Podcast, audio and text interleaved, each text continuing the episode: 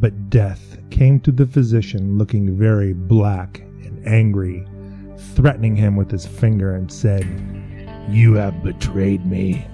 This time I will pardon it, as you are my godson. But if you venture it again, it will cost you your neck. Ooh, what? That was creepy. Welcome to Tales of Bedlam. You thought October was over. Today's tale is Godfather Death. But first, we have a little bit of shop to keep. We have to keep a shop? Oh, well, I- isn't that like a turn of phrase for, hey, Oh. here's some announcements and uh, we have to let you know we need to make some money? Yeah, we do. Uh, thank you for uh, all the reviews that we got. Yeah, it's wonderful. We appreciate it. We thank will. you, thank you. Yeah. Gosh, I can't really say. We got uh, ba-da- ba-da- ba- reviews. Ah, whatever. Anyway, we said thank you. Thank you. Oh, that sucks. And Thank you for all the reviews that you gave us. we love the reviews. Thank you so much. Yes, Where do you shop? Amazon. That's where I shop too. I know. That's a quinky dink. No, it's not. Everybody shops on Amazon. Maybe not everyone. My Mm. grandma doesn't.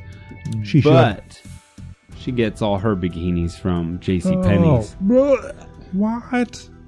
Ugh. If you shop on Amazon, though, for bikinis or whatever, What is your deal with bikinis, man? do your shopping on Amazon. And if you do, go to our website at talesofbedlam.com first, click on one of our Amazon ads, and then go ahead and continue to shop for whatever you want. Uh, be it bikinis Huh. or maybe some warm clothes. Anything that you want to buy on Amazon, go to our website first, click on the ads, and we'll get a little kickback from that so that we can buy new equipment. Micah needs a bikini, apparently. No, I would look terrible in one. You guys give us enough kickbacks. I'm buying Mike a, maki- a bikini and I'll post it on the website. Him wearing it. I guess I'd do that I if promise. we if we got like thousands of dollars. Okay, you're gonna. It's you, that's coming back. That is recorded and out on. It is not going away. So let's jump into today's episode Godfather Death. A poor man had 12 children and was forced to work night and day to give them even bread. Terrible. I don't like the way this one's starting already. Well, At least we finally got a good parent. yeah, and at least he was able to give them even bread not uneven bread, which is Oh, terribly untasteful. Wow. When therefore the thirteenth came into the world, dude, stop it. Cover that thing up, man. Get a kilt. he knew not what to do in his trouble, but ran out into the great highway and resolved to ask the first person whom he met to be godfather, which is a solid plan. I would suggest that to run out. everyone who is having a child. Dude, this is this is like the second or third time we've had this obsession with making sure it had a godfather. That's the first thing to have the kid. Well, that was the hedgehog one. hmm Well, who will be his godfather? Well, that's the first concern I'd have. And I don't think he had one, did he? No. Mm. With my 13th kid and I can't feed the first 12, the first thing I would think was, who is going to be the godfather? Well, it was an insurance back then because you didn't have very good odds of living very long. And so if you died before your children had grown to take care of themselves, you had a godfather, which u- usually was a relative back then. Yeah, I know But what a still- godfather is. It's it's like insurance. You for your kids. on the day of my daughter's wedding. Wrong kind of godfather. but cool nonetheless. The first to meet him was Was who? Let me try that again. the first to meet him was the good God. hmm Good God, Good God. who already knew what filled his heart, and said to him, Poor man, I pity you. I will hold your child at its christening, and will take charge of it and make it happy on earth. The man said, Who are you? I'm God. Then I do not desire to have you for a godfather, said the man. You give to the rich and leave the poor to hunger. What? The- It's in the name. God Father. Hmm. Poor choice. And the first thing, he ran into the road to find a godfather for his son. And the first person he runs into is God. And he says, eh, no, Not good enough. eh. Thus spoke the man, for he did not know how wisely God apportions riches and poverty. Oh, my goodness. He turned therefore away from the Lord and went further. Then the devil came to him and said, What do you seek? If you will take me as a godfather for your child, I will give him gold in plenty and all the joys of the world as well. The man asked, Who are you? I am the devil. "Hmm, then I do not desire to have you for a godfather, said the man. You deceive men and lead them astray. He's awfully picky for someone who doesn't have. Oh, whatever. He went onwards, and then came death. Death, striding up to him with withered legs, and said, He's obviously the best choice. well, Obviously. Take me as godfather. What kind of road was this guy walking down that he runs into God, devil, and death? Maybe he's not on Earth anymore. He's actually in purgatory. He's yeah. He he's eating the he mushrooms. died long time ago Oh from an gosh. overdose. What the heck? I lost uh, withered legs. The man asked, "Who are you?" I am death, You finally get to say it. and I make all equal. Then the man said, "You are the right one. You take the rich as well as the poor without distinction. You shall be the godfather." Of course.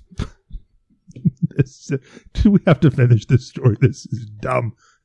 Death answered, I will make your child rich and famous, for he who has me for a friend can lack nothing. But maybe life. I, Bizarre. Well, if death doesn't come for him, right? If he's his friend, I don't know. I love the just the candid answer. Go ahead, Dustin. The man said, "Next Sunday is the christening. Be there at the right time. Don't be late, Death, or Yeah, you won't get to be the Godfather." Don't forget. you Set your alarm. at three thirty-one. This guy, uh, I think he's working too much. He's just delirious. Death appeared as he had promised and stood Godfather quite in the usual way. he didn't do it awkwardly, I guess. He stood up and said, "This day, the day of my daughter's wedding." He's not that old yet. No, When the boy had grown up, his godfather one day appeared and bade him go with him. He led him forth into a forest and showed him an herb which grew there and said, Now this herb here, you smoke this. it's not that kind of herb. Oh my gosh, it's probably what it is, though. Now that I think about it, Now you shall receive your godfather's present. I make you a celebrated physician.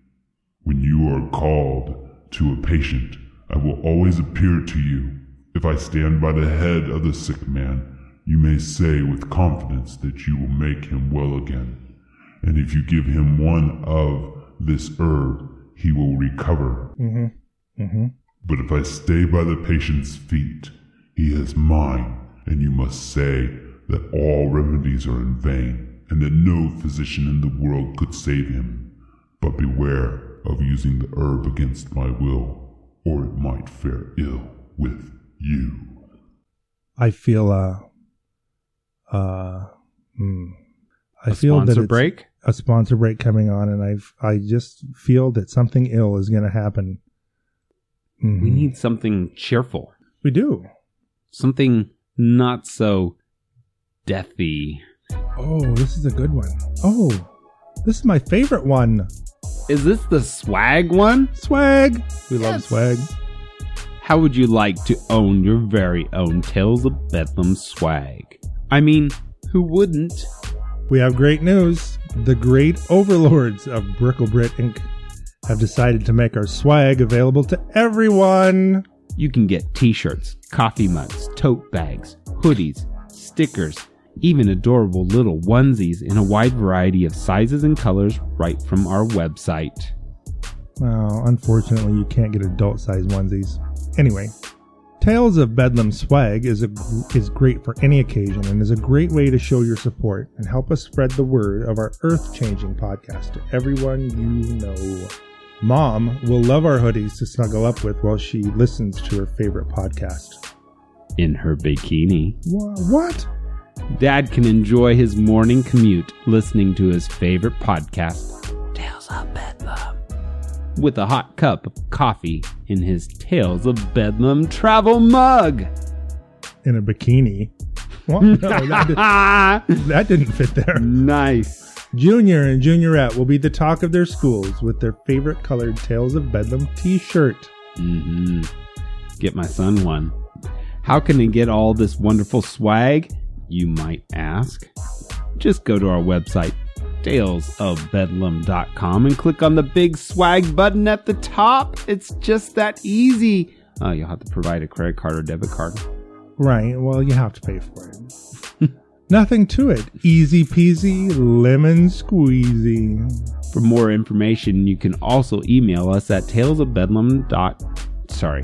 Tales of For Bedlam. more, sorry. Dot- sorry. For for more information, you can also email us at talesofbedlam at gmail.com, tweet us at Tales of Bedlam, or give us a call at 417 501 4681. That's 417 501 4681. And just leave us a voice message on the size of onesie that you want. Yeah, you still have to go to the website and order it, but we'll answer any questions. If That's you right. Leave us a question. Where were we? Death said, "Here's the herb that saves everybody's life, but only if I'm standing at their head, and if I'm at their feet, they're dead. And this will make you a famous doctor, right?" Is that Where? Yes. At the head, he's going to recover. At the feet, he's mine. Okay. So, what was the herb for? Um, I think it's Just just, to- so that he's a physician and not a miracle so he's worker. giving him something. yeah, because if if he just was like he's going to live and does nothing, then he's not really a physician. Right? He's a He's just magician. like a fortune teller. well, I got it. yeah. Yeah, I'd have been fine with the fortune telling thing, but that's fine. Whatever. Uh, it was not long before the youth was the most famous vis- physician in the whole world because he could cure anybody with one herb, If they can be cured. if they can be cured. He only had to look at the patient and knew his condition at once, whether he would recover or must needs die. Because that's every condition in the world, right? You're either going to die or recover. No, that's not right. What if they had toe fungus? They're not going to die from it. they might lose a toe. Yeah, but they're not going to die. So he was only the most f- famous physician in the world for people who were dying. Okay. Okay, we've gone we've gone astray. That just didn't make sense to me.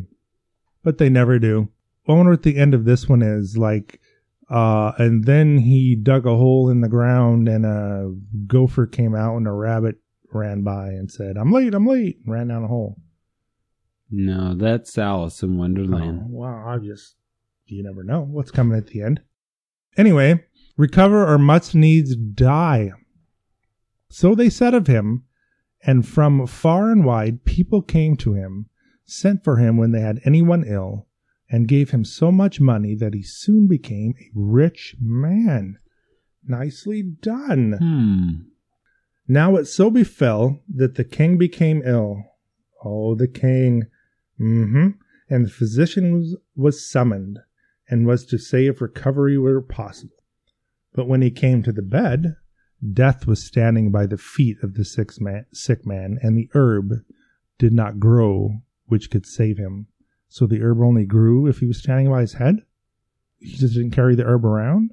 I just think that that means that there isn't anything that can save him if death hmm. is All right. standing by the sick man's feet. Being too literal, mm-hmm. apparently. If I could but cheat death for once, thought the physician, Hmm. he is sure to take it ill if I do, but as I am his godson, he will shut one eye. I will risk it. He therefore took up the sick man and laid him the other way. Well, that was nice. He thought that through, so that death was now standing by his head. Then he gave the king some of the herb, and he recovered and grew healthy again. But death came to the physician looking very black and angry, threatening him with his finger, and said, You have betrayed me. This time I will pardon it, as you are my godson. But if you venture it again, it will cost you your neck, for I will take you, yourself, away with me. Wow. It seemed an awfully convenient loophole that all you had to do was turn the guy around in bed. I, death's not gonna stand for it. Why didn't Death just walk to the other side of the bed? Death's not gonna lay down and take it. All right. Soon afterwards, the king's daughter fell into a severe illness. King's daughter, I bet she's beautiful. She was his only child, and he wept day and night, Hmm. so that he began to lose the sight of his eyes. Oh. And he caused it to be made known that whosoever rescued her from death should be her husband and inherit the crown. Nice. When the physician came to the sick girl's bed, he saw death by her feet. Ruh-roh. Oh, crap. He ought to have remembered the warning given by his godfather, He ought to have remembered that. but he was so infatuated by the great beauty of the king's Ah. daughter, Told you she was pretty. you called that, and happiness of becoming her husband, that he flung all thought to the winds. Oh, hormones. Every time. He did not see that death was casting angry glances at him, Mm-mm. casting them angry, angry. He was giving him the stink eye. That he was raising his hand in the air and threatening him with his withered fist. He just didn't notice that Death was waving his hands. Don't do it. Don't do it. Mm. No, no, no, no. Did um, not very bright this one. No. He raised up the sick girl and placed her head where her feet had lain. Then he gave her some of the herb, and instantly her cheeks flushed red, and life stirred afresh in her. Hmm. When Death saw that for a second time his own property had been misused, he walked up to the physician with long strides and said, All is over with you, and now the lot falls on you. That's very ominous. And seized him so firmly with his ice cold hand that he could not resist and led him into a cave below the earth. Uh oh. That can't end well. Dragged into a cave below the earth by death. Mm-mm. He should have watched The Godfather in the movies. He'd have known how this was going to end. There he saw how thousands and thousands of candles were burning in countless rows, some large, some medium sized, and others small. Every instant, some were extinguished and others again burnt up, so that the flames seemed to leap hither and thither in perpetual change. That was some great literary devices going on there. I liked it. See, said Death. These are the lights of men's lives. The large ones belong to children, the medium ones to married people in their prime. Or unmarried, maybe. The little ones belong to old people. But children and young folks likewise have often only a tiny candle. Wait a minute. So he said large ones belong to children, and then he said children and young folks have a tiny candle. All right, we whatever. well, maybe because they're not going to have a very long life, Dustin. Well, so some of the children's were small, but Some of them might have. oh, I, I understand. But it just seemed confusing that he said children's were big and then some children's were small. Show me the light of my life, said the physician, and he thought that it would be very tall. Death pointed to a little end which was just threatening to go out and said, Behold, it is there.